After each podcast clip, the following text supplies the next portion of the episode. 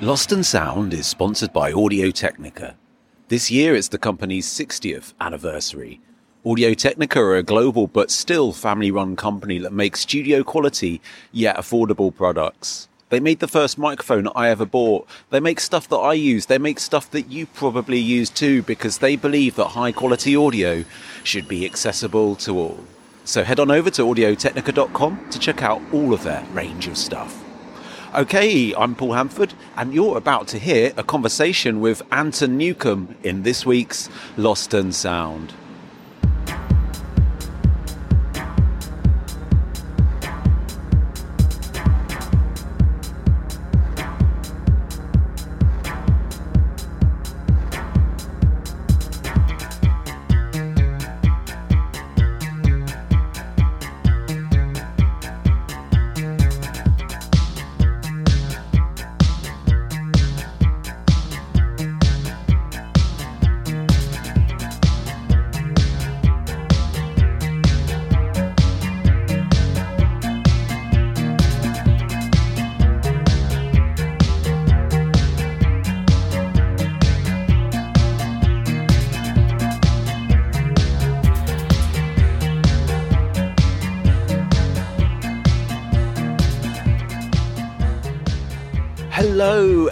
Welcome to Lost in Sound. I'm Paul Hanford. I'm your host. I'm a writer and author based in Berlin, where I'm speaking to you from. I think you can probably just hear the S train, um, the S Bahn going past in the background. It's a really, really, really cold morning here in December, December the 7th, 2022.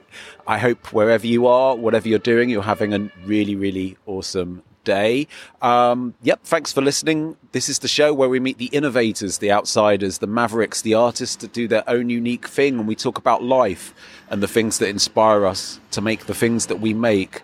Because great things don't come out of a hierarchy of knowledge, but out of sharing. Previous guests have included Peaches, Jim O'Rourke, Chilly Gonzales, Laetitia Sadier, Ghost Poet, Cosey Fanni Tutti, Nightmares on Wax, First and More, and Marie Davidson. And today, you're going to hear a conversation I had with an artist who certainly ticks off all of these boxes of what the show is about. A true maverick. Over 30 years, this guest has carved an idiosyncratic and I'd say pure path. Anton Newcombe.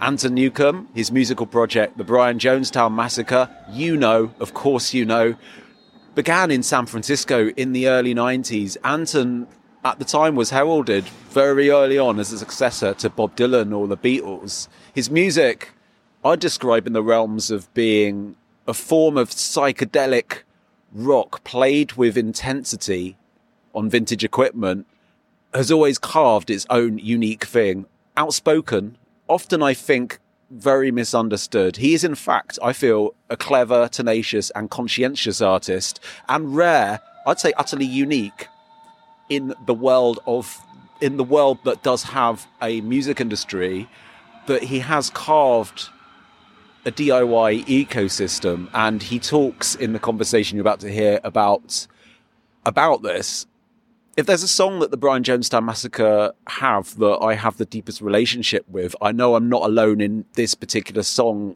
The song Anemone and I apologize about my pronouncing. It's just one of those words I find very, very difficult to say. It's a song that's supposed to have been Anthony Bourdain's favorite song. Um, and it's a tune that I hear all of the time. It just follows me around. I sit in cafes, it comes on. On friends' playlists, it comes on. It's, it's just there. It's in the ether. It's, it's, like a lot of their other music, it sort of seeps into the atmosphere and, and chemically combines with the atmosphere somehow. Um, next year, very early next year, he's putting out the 20th Brian Jonestown Massacre studio album. And for the last bunch of years, quite a lot of years now, he's lived in Berlin, possibly, although I wouldn't want to say for sure, living in self exile in this city, which, despite rising gentrification, does offer a freedom both personally and politically and how that's connected together that is disappearing or has disappeared from other Western cities. And on a Berlin note, before we start, my book, Coming to Berlin Global Journeys into an Electronic Music and Club Culture Capital, is out now on Velocity Press and available in all bookshops. Thank you so much to everyone that's read it so far. It means a lot to me. Um, yes, so this conversation took a little bit of organising. Um, I have to admit, I I I was sick last week and I bailed on when we were meant to be doing this, and so Anton was incredibly courteous and and nice to to let me rearrange, and and so I'm hugely grateful for that. And we open as this was on Zoom. He was giving me a virtual tour of his studio where he was speaking from, and this is what happened.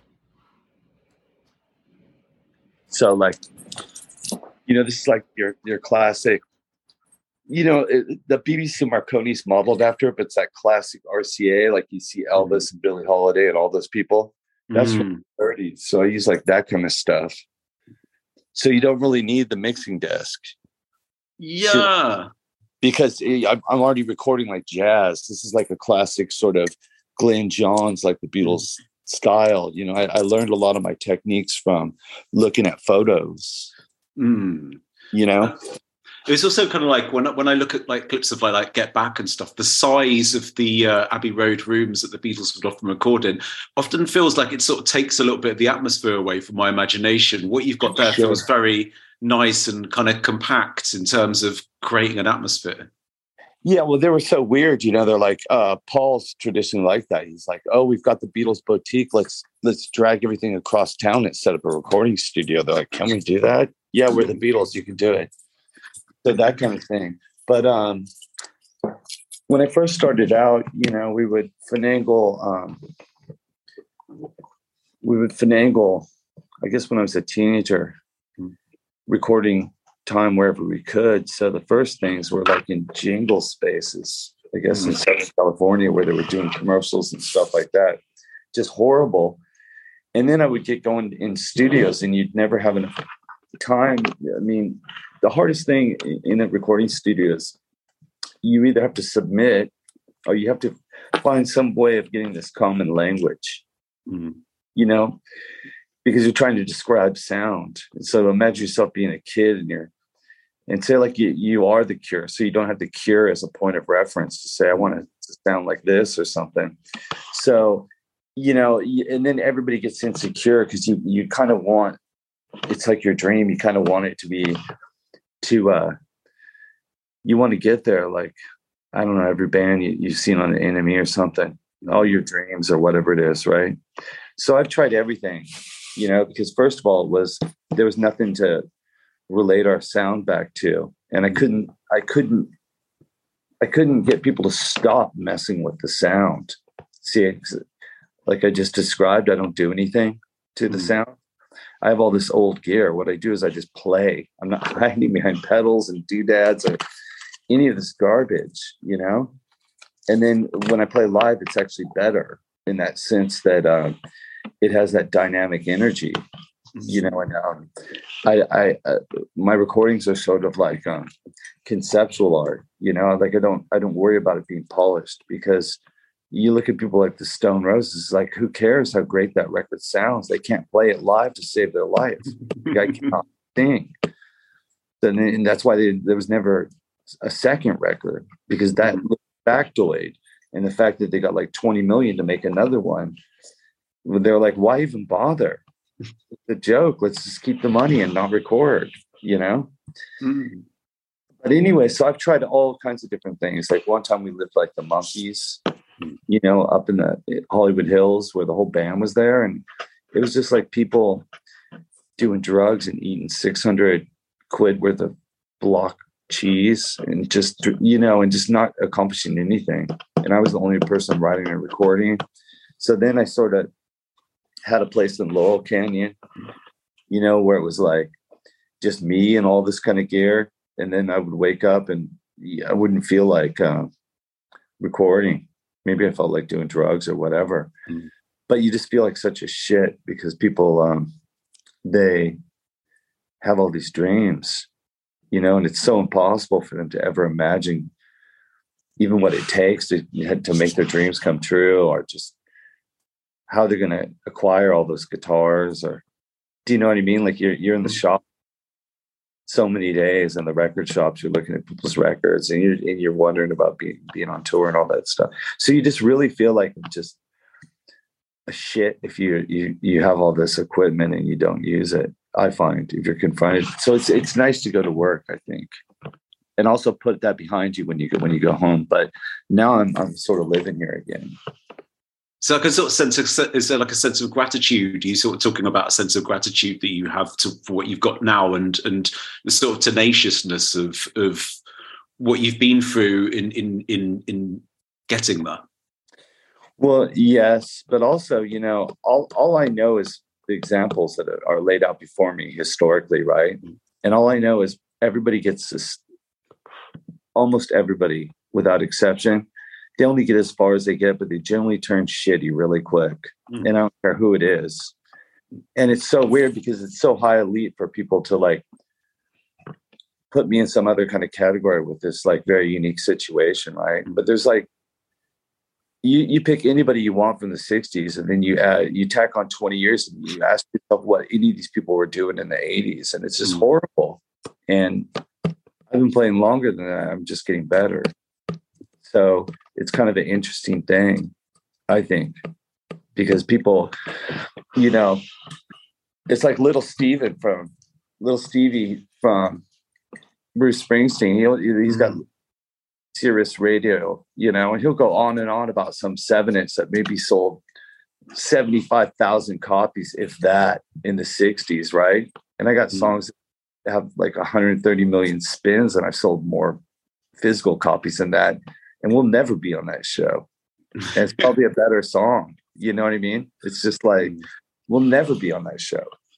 Mm. So, and and the same thing happens with like Jools Holland. You know, sometimes I giggle to myself a little bit because like Sleaford Mods will be on there with you know like 3.9 million, and I'm there. I am. I've got songs that have like 139 million spins. You know, like is, is it spins? What is it?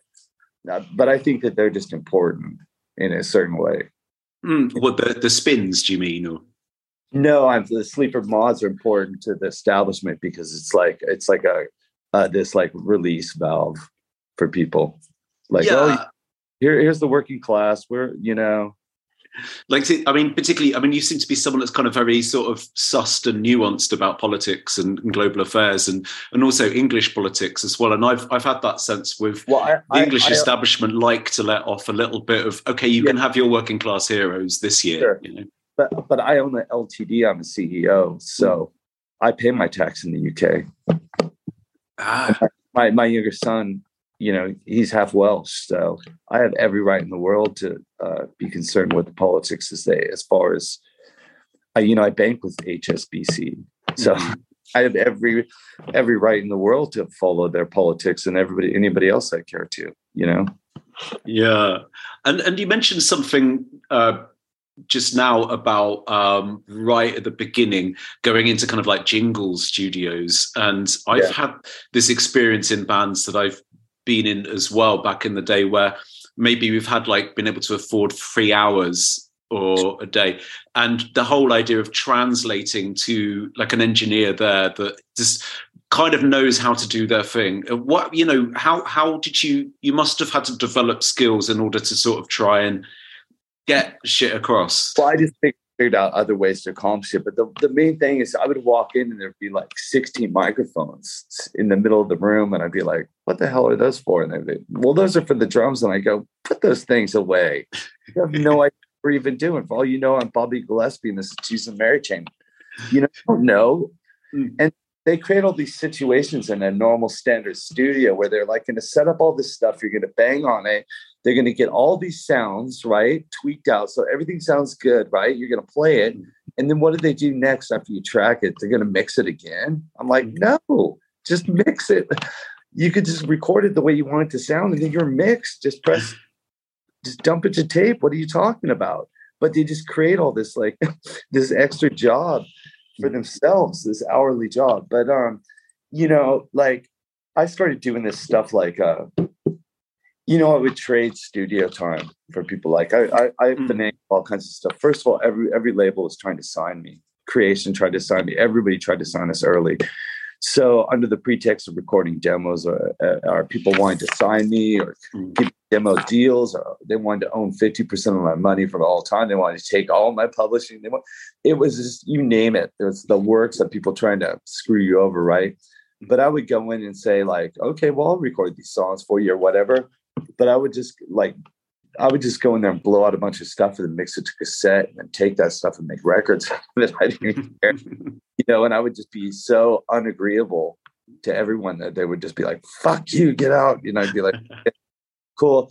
And then, uh, you know, I would do things like, um, yeah, it was just endless like that. You know what I mean? I would say, do you mind if I just do this vanity project while we're talking about this record deal or whatever? I, I get record companies to, uh, to put out seven inches of my friends' bands. Mm. While we're talking about this contract, we put out every single band on this on Haight Street, you know, like, you know, and, and all this different stuff.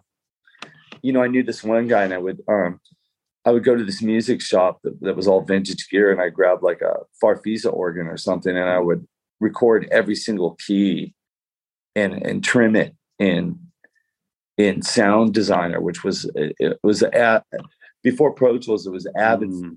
specifically for film.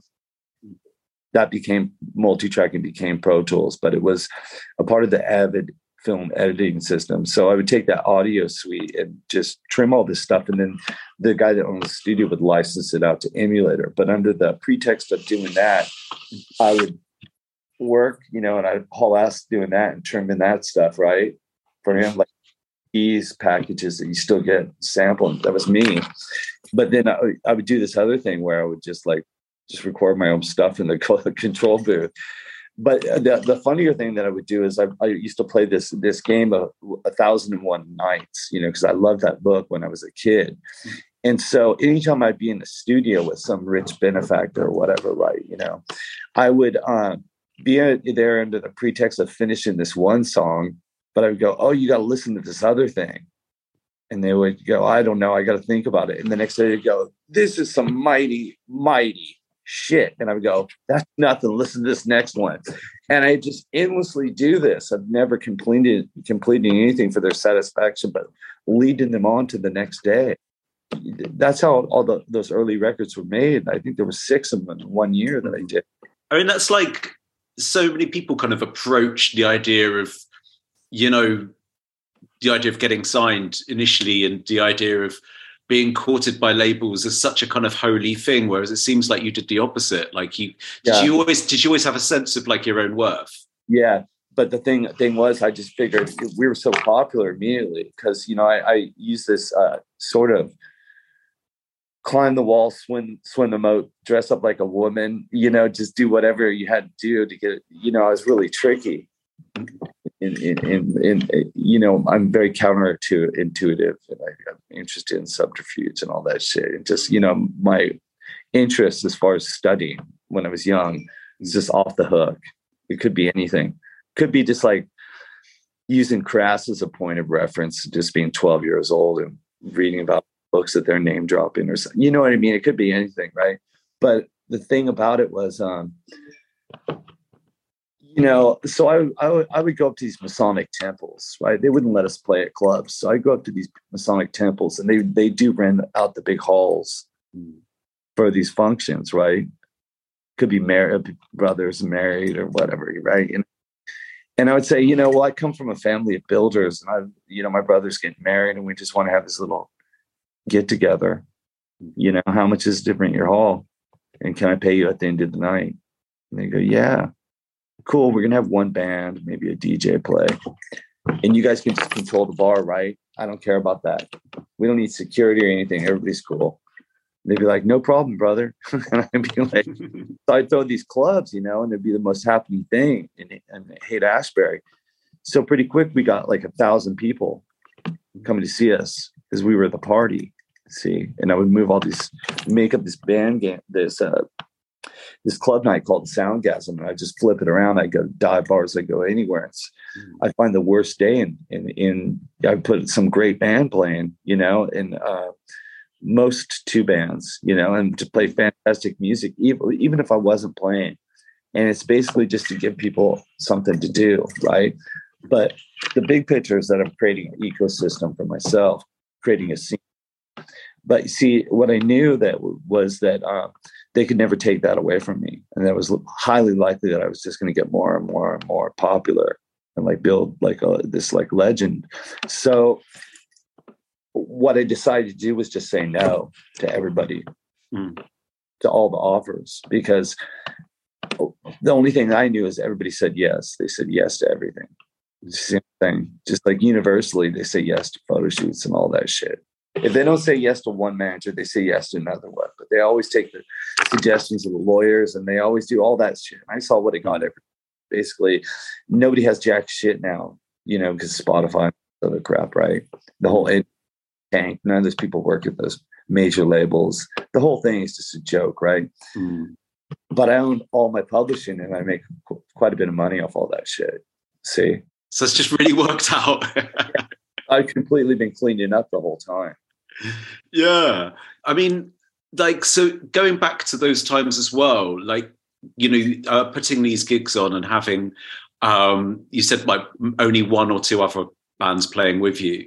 Um, in terms of the sound and kind of creating a scene, what was the kind of scene like at the time in San Francisco around then? We're talking like early to mid nineties. When I started, it was very much like this Red Hot Chili Pepper knockoffs and Four Non mm. All this other shit, you know, like. And I get real high. I said, "Hey, what's going on?" And all this shit. And there was the old guard, you know, the like Santana, the Deadheads, all hanging out and stuff. And on there was a couple of angular bands that were you know there was like twirling midgets and stuff like that which were a spin-off of music club there were these really freaky ass people there was mm. industrialists industrial groups and that kind of shit and um but you know when i started you know i never fancied myself as retro see because i'm just playing the kind of music that i've always been into i was born in 1967 so as far as I'm concerned, I'm from the '60s. And what do you what do you think is important about? But that's incontrovertible. Yeah, and what do you think's important about the music from the '60s uh, in terms of the essences and elements that you take to well, I don't generation take, since? I, I don't take anything. The thing that I do, I have a realization is I just play folk music. See, I'm not blues based. Mm. All those guys were, and I'm not necessarily copying anything. I just think of psychedelic as mind expanding. Mm. It has less to, to do than, you know, like Eric Clapton just like getting a perm and wearing his mom's clothes or something, hitting a hmm. wall. You know, that's psychedelic for him. Mm. Me, it just means like, oh, sure, I've done acid. You know, this sounds good on acid. I know it because I've done acid, so I know this music sounds good on acid. Mm. Not that I'm on acid, I don't ever have to do it again. Yeah. To me, the thing that impressed me was the way Brian Jones he played his band like a studio, and he didn't give give a fuck about being the guitar player or the leader. He was the leader, but you know he would play cello and flute, and he, and he approached it with this little kid like wonder, and I, I, I that's why. Uh, you know, he figures so prominently in the um, in the word cell combination that is my band name. I liked that. It, he he treated the Rolling Stones every bit as much as um, his personal spaceship in the way that Kevin Shields uses a whole studio to do the hmm. same. You know, from My Bloody Valentine. Yeah. Um, what do you what do you think the Stones lost after after Brian Jones? Well, they lost that whole thing. I think hmm but they were already losing it because like he's the one that rescued the psychedelic record. He had no interest in playing, and they Mick just had to have it because he was just being trendy, mm-hmm. trendy fucker like he is. But the thing that's interesting is they have no desire to sort of um, play their songs accurately. Mm-hmm. They, don't, they don't give a fuck. You know, like I could play Last Time and Satisfaction exactly like the record. Mm-hmm but they don't care to do that. And for me, that would be it would be soul killing. But I suppose you need a soul to have your soul killed. I kind of feel Mick Jagger particularly is is someone who um it's like for him it must be like doing an aerobics exercise or something, you know, doing Yeah, but some- you know, he's such a icon. He is Mick Jagger. You know, you look in the dictionary of for the definition of Mick Jagger and it's a picture of him. It's 100% Mick, right? Mm. But you know, he nicked all that stuff. But they, you know, they say that all this great art, art, art, when it's like this kind of shit, that it's like a combination of five ideas that are really synthesized well to the Mm. to that they can become their own cartoon. Mm. You know, it's like Bono is so much part of uh, Ian McCulloch. It's sick. You know, he just said, "I'm going to become that guy," basically, but he mixed some other crap into it too. Mm. But he could never even shake that. You know, when you look listen to the early of embodiment. But some people, you know, they mix those five influences together, and you don't really see anything particularly. You just you can feel its intensity and awareness of, uh, you know, math is math. Mm. You see what I'm saying? There's a logic involved in a lot of this stuff, I think. You know, that's not a debate. So all there is is like you're aware and you're obeying these laws, right? Or you just for the fuck fuck of breaking them, and that's part of your thing. In the way that like neoclassical, you know, there's like we've had over a century, at least since World War One, but even before that, of just these people going, here's a bunch of fucking ugly noise, and this represents my family getting killed by Mm. Turks or whoever the fuck. You just insert your name here, right? Mm. That bullshit. I'm really actually into classical, like writing it, symphonic, singing it from inside my head, not from going to conservatory or taking lessons. I just think that every every bird has its song, and mine happens to be baroque. and there's you talking about maths and and, and the psychedelia as well and uh, um i mean Well, we're closer to folk in a, in so many ways. You know, I'm only playing lower seven folk chords, Mhm. and I just endlessly find new combinations. So I'm not doing anything different than Scottish and Irish people could do for hundred years, hundreds, literally. mm, So I'm basically playing folk music, but in the blender of my mind, I'm really interested in swing time, like all the '60s bands had, because those drummers were influenced by big bands. They're like, Mm. fuck, play drums. So they all had this one style of drumming. None of them had that crappy style that everybody has now, which is this sloppy four on the floor where they're keeping time with the hi hat. Because all the all the all the great drummers keep time with their kick and snare. mm. which is back to charlie watts i guess Yeah, I'm exactly like that guy, except he's good. But there, there's a sort of transcendence as well going on, isn't there? When when these elements come together and and with frequencies as well, and you know, so much of what I love about what you do is is is is sort of like these things when they come together, like it might be maths, but they cut they come together and they form something that becomes something Right. else. Yeah, and and it's impossible for my band because I have a, a, a I know exactly what that sounds like because I cultivate it. See, but um, my band doesn't always get it. But you know, I make it's all my amps, it's all my gear. It's at the volume I say, it's the setting I say. You know, and because I can hear the modulations, the the this the harmony of the spheres, the harmonics on this different level. And on a technical level, whenever two, it's this vibration, the strings are going wah, wah, wah, and then they go really quick, right? You know, like you mm-hmm. play wah, wah, wah, wah, wah, wah. whenever two sounds uh, hit cross each other's paths at the same exact tone, it causes phase cancellation. For a second, they disappear. So they can be passive, but they also go as they cross each other's path. And that's how they pink noise and white noise to cancel out noise on your Bose headphones and all that shit. Mm. You see, it just shoots back there's a microphone just shooting back what you're already listening to. There's always been that thing as well about like because that's almost like using a default you know, like not a default, like that's the wrong word, a fault, I guess, in in what was technically originally meant to like not be noticeable or something. There's always been something like about well, great great music has always sort of reused stuff in yeah. a way that hasn't well, been using what would could be a weakness as your strength or something mm. like that. You know, but yeah, so I, I'm aware of the perceptions in in the hall in the rooms we play. We always play at the same volume from rehearsal to the doesn't matter outdoors anywhere.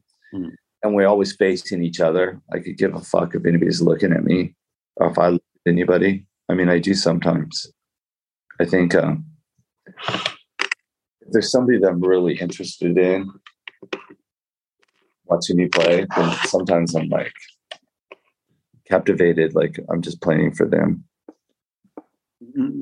what is, what what what is that? You know, what what kind of uh, breaks you out of the kind of the dynamic of nothing? Because um, I believe that that, that uh, things they have a foundation and they. It's like when I tell my band, I get so pissed, but I'm like, you got to pay absolute fucking attention for you know this one little. It's like a loop. Hmm. Those loops are all connected. That's a measure those measures are all connected together. And I want you to focus for the next three and a half minutes, take a deep breath, and we'll launch into the next one. And then do the next one again. It's four and a half minutes.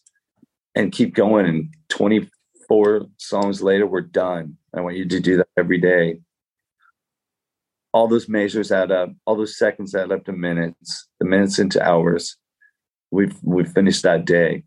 I even bought everybody pajamas, you know, because I'm like, fuck you, idiot, man. Take your boots off, take your dirty ass jean jacket off, hang it in the closet, put on your pajamas, and that puts a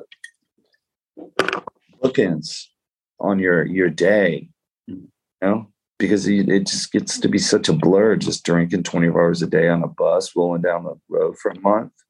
Mm. You know, it's horrible. I'm like, no, just put on your pajamas. You can still have a nightcap, but you know, just like that day is over when you put your jeans back on and you go to work for the next day.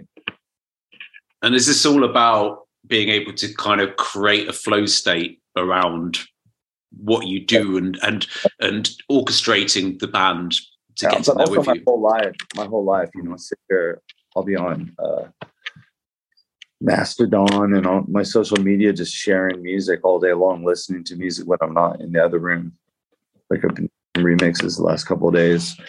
When I'm not doing that, and basically what I'm I'm sharing what I'm listening to, but what I'm doing is I'm, I'm basically doing an alpha wave generator. I've just created a dream state for my life that keeps me in the same exact mood.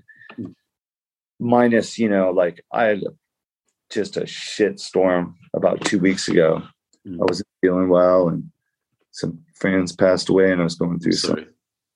Yeah, it's it's it's it happens at a certain point in your life. Going through changes in my personal life, and you know, it's just one thing after another, and I was just felt like crying nonstop. You know, mm. uh, long story short, um, you know, I just get in this music flow, just keeps me the same every day, and it, and I can share what I'm actually listening to with people, you know, which is quite cool, and they don't have to know what I'm doing.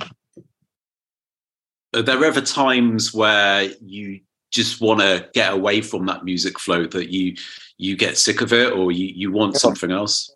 I've been doing, you know, is like when I when I start making records and doing that, you know, I'll get like 45 songs. I'll just write them one after another.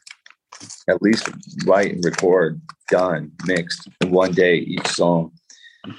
And then I'm like, that's enough. And then I put it down. And that that completes that. Um, we call it a purple patch. I don't know if you ever heard that phrase. No, I haven't. No, no. It's like when you're a writer or something and everything clicks and you're just banging out page after page. Oh. You know, it's like something you can't you know, you could set up your desk just so you can go to the mountains, you know, like, oh, I thought I would go to Mallorca, you know, hang out. It'd be great. I rented this house for a month. It probably won't happen, you know, but sometimes you just turn a page and it just doesn't stop. But me, I get to the point, you know, where I'm like, that's enough. I'm going to put it down. But I also come in just to write. But this is a different situation And uh, I get on this mind flow where it could be endless, but I say that's enough. Mm-hmm. You know, if I was if I was a painter, it'd be like you just stumble on it, you get inspired, right? And you're you're doing a, a technique that lends itself to some sort of theme or something, right? Meaning it could be a technical way you're approaching something or whatever it is, right? You'll carry on in that series. But for me, like I won't carry on that, with that series for the end of my life. I'll just say, you know what, what 40 of those suckers is pretty damn good. And I'm gonna leave right there. And I also want when I come back to uh this is like a key to my personal successes is that I have to fight just like the very beginning to see if I still have that in me. If I if if if I'm still true to myself, if my if my work is still quality and resonates, and if if the the output of that is if it if it still retains form, like I'm not interested in what's cool right now. I could give a fuck what they're not talk or who's fucking who or any of that shit. Mm. See what I'm saying? But I, you know, I, I find it fascinating that there's loads of songs that I made up that I'll go out and play a concert, play them from the first day of practice. It sounds fresh as ever, you know. It's not rooted in time. Mm. I'm creating time. I'm making time for people. I was going to ask you about that actually, about how you know you approach um like when you're getting ready to go back out on tour and when you go on tour how, how you approach the old material and, and that you say it feels it feels like a sort of like a does it would you say it's like an old friend or something well you know i have I, I i don't sit around listening to or even practicing all this stuff like sometimes for my very close friend that I love dearly, I um, will try and play some song, and I maybe haven't played it in like 32 years or something. I haven't even thought about it really. And I'm trying to figure out how to play this song. I have to reteach myself all the nuances and all the subtleties, and it has to be exactly perfect because I don't want to end up like the fucking Rolling Stones and be a mockery of myself. Mm worse than some fucking you know, like when they have these, what are they called? Like the stoned roses or whatever. You know, oh, the trippy weekend crap. Mm. Fucking bullshit at Butlins. Horrible fucking God, God knows what band. I know what you mean. And there's also that kind of thing I've noticed a lot, particularly in the last 10, I guess it's always been there, but it's happened a lot more to my generation of bands in the last 10 years, which you seem to always been kind of completely pure and not part of, but the whole kind of, you know, pulp getting back together, the whole kind of. What that's about, though. Mm-hmm. See these people sign fucking contracts and they get the record company doesn't exercise that option. So then they're fucked. And the record company owns their name. So you have to mm-hmm. pass a certain amount of time depending on the contract, but usually it's seven years or mm-hmm. could be 20 years depending on the contract. So those bands all get back together. Number one, because they've got used to their name, and that's when the reissues come out too. Hmm. So they they're legally not contractually bound by all that money they lost for fucking Warner Brothers or whoever they signed to. Hmm. Each album it builds up with a larger budget for recording and all this shit, but they were basically paying off their mortgages and crap and then recording for as cheap as they possibly could like everybody. And then they start kicking people out of the band. Mm. you know so they can pinch a little bit of more of that money for that house on fucking Grosvenor Isling in Islington or some bullshit. And then they get a divorce and that fucking goes up smoke. They don't even own that house. But um that's what it is about. Then there's the other thing. See, hmm. Madison Avenue's only had one great idea, which is like, well, let's fucking play and just do what your fucking dad was doing 20 years ago. And it gets screwed up because of wars and things, but everything is always a reflection of that 20 year fart, you know? So you go back 20 years and they'll start bringing back electric clash or whatever the crap it is and it's always like that. They did it in you know the late '80s with psychedelia. Mm. That was just a 20 year bounce from 67 and all that stuff. And so you had Tears for Fears getting all psychedelic, and that's just their only idea they ever had. That's right. Yeah, it was the seeds of love. But yeah, but the nostalgia thing, the 20 year, Mm. do it in fashion endlessly too, you know. It But reminds me a little bit of um, coming from England as well. It's like this sort of real repack. It's something. It's, it's the packaging of something that wasn't packaged before in the same way. Like you go to England and they do it with whole movies now because they're like, oh, you know, like let's redo this movie, let's redo this movie, you know, and it's just trying to get kids money because they're idiots and they don't want to watch a really good old movie. Oh, we'll just get these teenagers or whatever from TikTok to fucking star in this thing.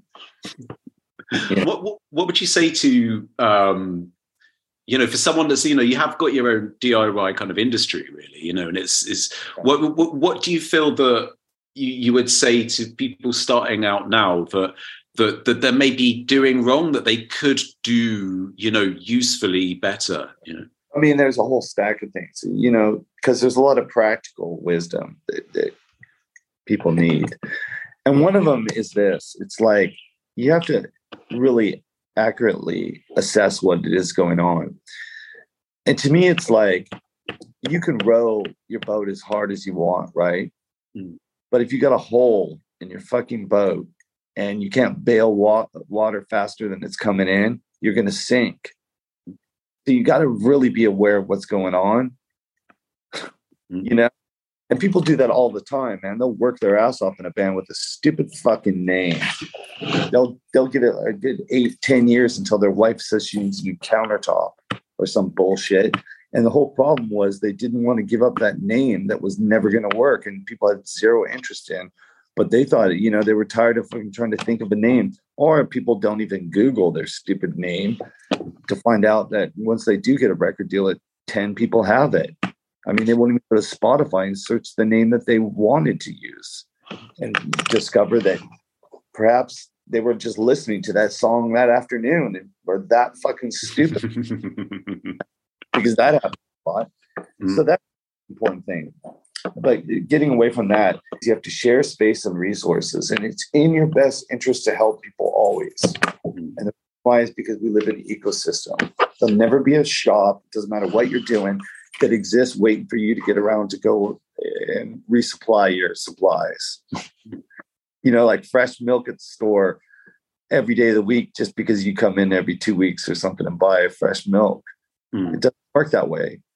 You know, and you want a nice shop at the store. So it's in your best interest to tell everybody, you know, and help each other. So it's almost like a socialist aspect is very helpful because you know you can get a bunch of people together and share a rehearsal space you can share accommodation if you're younger enough in the way that students do but you know uh, you can share a pa Mhm. you can figure out ways to do this kind of stuff you certainly can go to pubs that have nothing going on and figure out how to do what I did, which is basically you go someplace where it has nothing going on and you blog your way into this night. And what you want to do is you want to focus on inviting.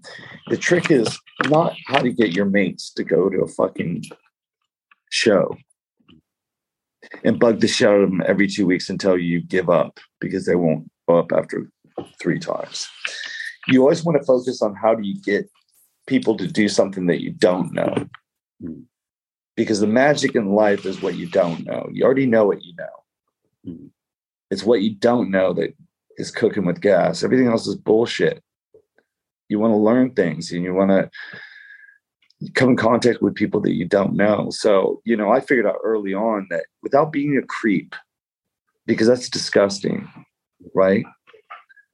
But if you focus on women and making them feel comfortable to go to your party, call it a party, even if it's at a pub, somehow, right? That everybody else will follow suit. Even lesbians will show up to your fucking stupid show because there's fucking cute girls there, or at least friendly girls. Because you can redefine cute. They don't have to be fake faced, plastic lipped bullshit slap with the uh, scouse brow garbage or any of that crap. You just be regular people, you know? And then so, you know, instead of doing flyers, I was really interested in business cards They're really easy to keep in your pocket. You start handing them to people and party in a week and a half. Okay. And people always make the mistake of trying to cram three of their mates' bands in, and nobody wants to sit through that bullshit, mm. two bands. It's going to be horrible no matter what. Mm. Don't have money to sit there and drink all night anymore. They don't have anything. So the, the way you do it is, you know, you have one, possibly two, but then you just play music the whole time. So it's fun to be there. You play great fucking music, not your own stupid demo over and over again. And you make the whole thing an ego, ecosystem, not an ecosystem. An ecosystem that supports the concept that people go out to enjoy themselves. Mm-hmm. You're providing a pleasurable evening of entertainment so people can eh, can just relax. and you make it simple. So then you repeat. So if you do that once every two weeks, pretty soon they're going to skip you up to the better night. So say like you got a mm-hmm. Thursday this pub, well you just go over the next town over or something or cross town and you do it again. Mm-hmm. But it's better to go to the next village and you repeat and you get them all staggered like that. And you don't have your band play every week. What you want is a place for your band to be able to play occasionally. Because you only want to play that venue once a month max but you definitely want to have a circuit. So you're trying to build a circuit. And that's how you do it.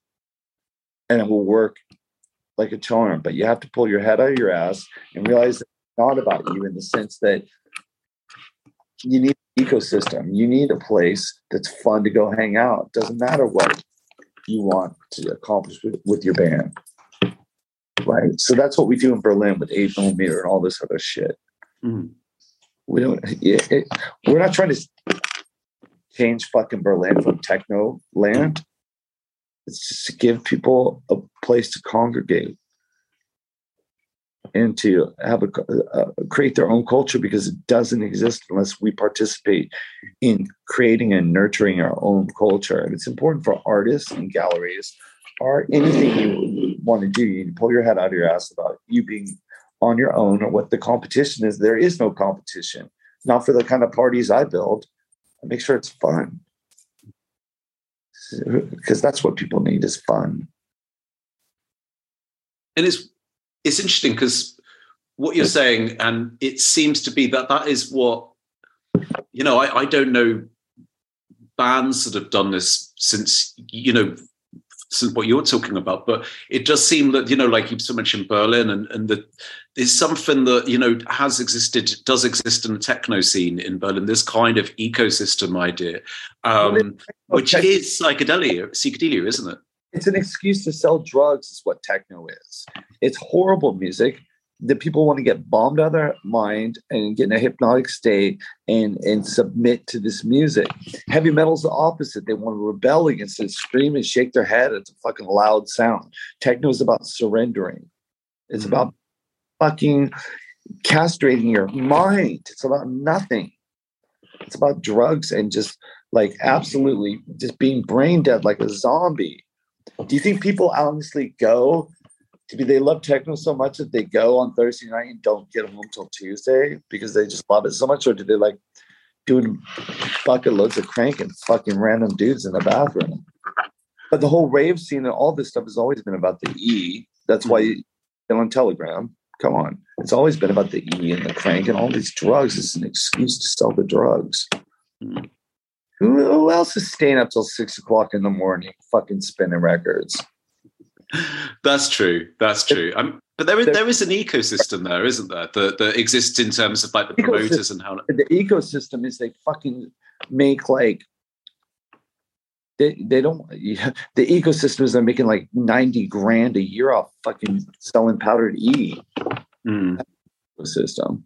In terms of your Berlin experience of experiences, that that's obviously not your thing. But what what was what was kind of attracted you? Sorry. Because you can't be a fucking fascist here, and, and the whole West West has gone fascist, including the UK. I, am mm. sorry, but they can't technically be here. They can't even lie in the same way blatantly. There are series of checks and balances that, uh, as a spin-off uh, offshoot, a consequence of the Marshall Plan, that they took the best parts, the failed shortcomings of parla- the parliamentary form of democracy, and the, the shortcomings of the American uh, representative form and judicial form, and they made a hybrid that happens to work. And I just knew at these these these these times because they have to be fascist to be able to come, confront China and deal with these issues. Like you can't you can't vote vote like a green future. It's never going to happen because somebody's going to like on the on the side. He's going to say there's some a force you can cut down. It's going to be a couple million, and I'll lose this piece of paper that says you have a permit to get mm-hmm. gold, whatever it is, right? But people aren't going to vote themselves out of jobs and out of houses in Europe because how are you going to insulate all these old stone places? But anyways, if you want to get political, yeah, why? Um, I think for me personally, Berlin is a place that I definitely have uh, some kind of feelings of move that, that, I moved here because I was disenfranchised with with the UK. Yeah, so, I feel it. Obviously, I'll never go back to America. Mm-hmm. Like fifteen years or more. Yeah, I'll never go back there because you know there becomes a point, right? And um, you know, like in, in National Socialism, everybody had to join one of the clubs that was an offshoot of National Socialist Plumbers Union. You know, it was every single thing, right? Teachers Association, every single thing. Mm-hmm. The National Association of Architects and Heroes. But the thing is, at a certain point, right? You know, even the people that are just shutting their fucking curtains are guilty as they're dragging babies out by the hair and they're going, I didn't see nothing, man. I was just fucking trying to flip houses to pay off my mortgage and climbing up the property ladder. There's a certain point where everybody's guilty mm. to varying degrees, whether they get busted for it or not, they're absolutely guilty everybody's guilty for breakfast brexit breakfast everybody's guilty that shit because they allowed it to happen.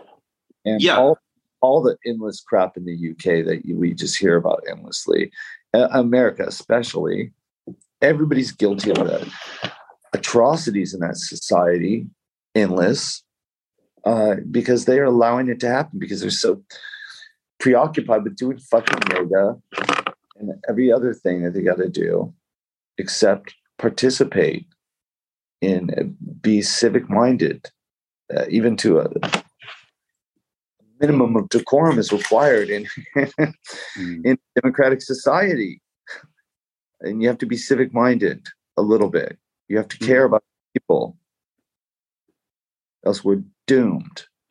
You gotta mm. gotta stop the idiots physically that don't care else they will run you over they will shoot you they will do whatever they want to do because they're base level and they operate on an impulse and they don't have any anything else going for them. None of this shit just happened last week. It's mm. not, oh yeah, wow, oh my God, there's a war right here. Imagine that. Mm. Oh, the world, it's such a crazy place. Jeez, it's so random.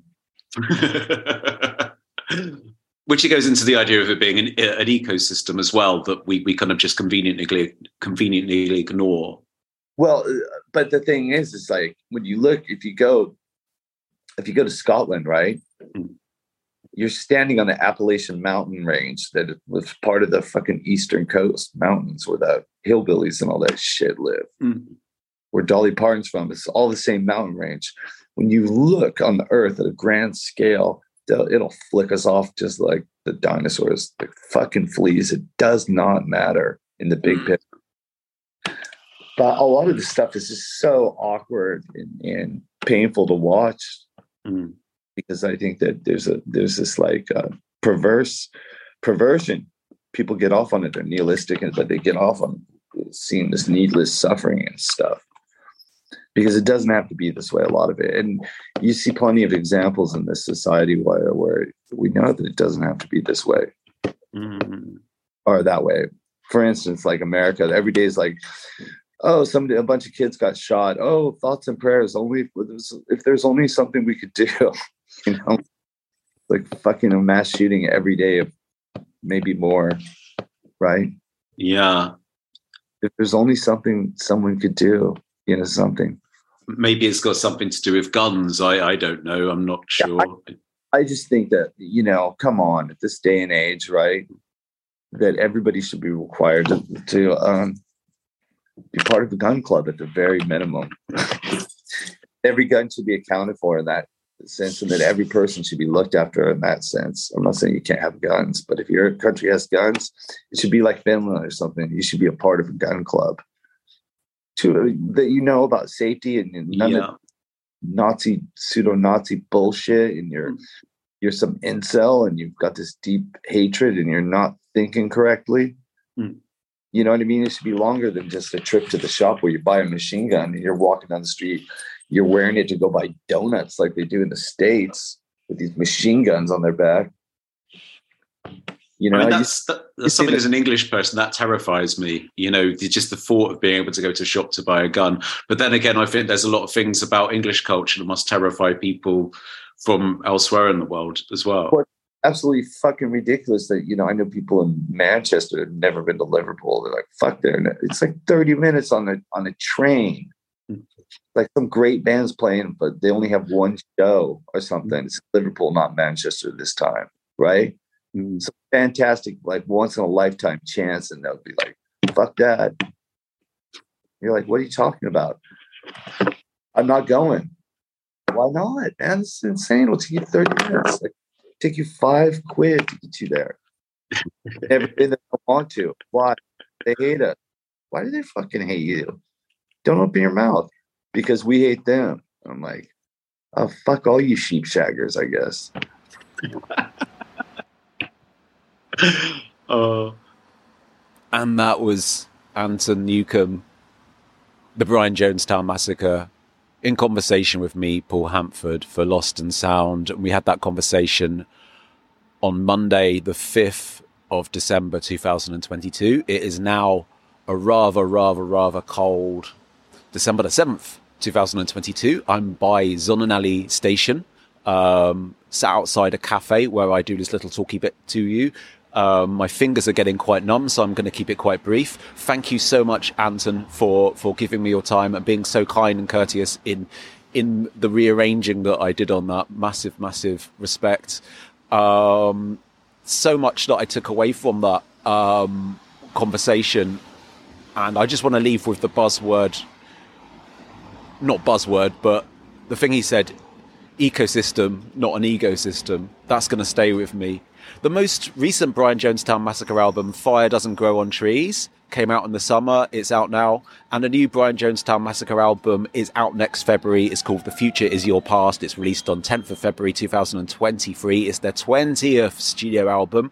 And they're touring in Europe in January and Feb. Check out the website for tour dates hyperlink I'm putting in this podcast description. Thanks to ESO for doing the music you hear at the beginning and the end of this episode. Lost in Sound is presented and written and all of that by me, Paul Hanford. And the reason I can do that and put these out every week to you is thanks to my sponsor, Audio Technica, makers of high quality audio, accessible to all headphones, turntables, cartridges, microphones, stuff that I like stuff that I actually fucking use.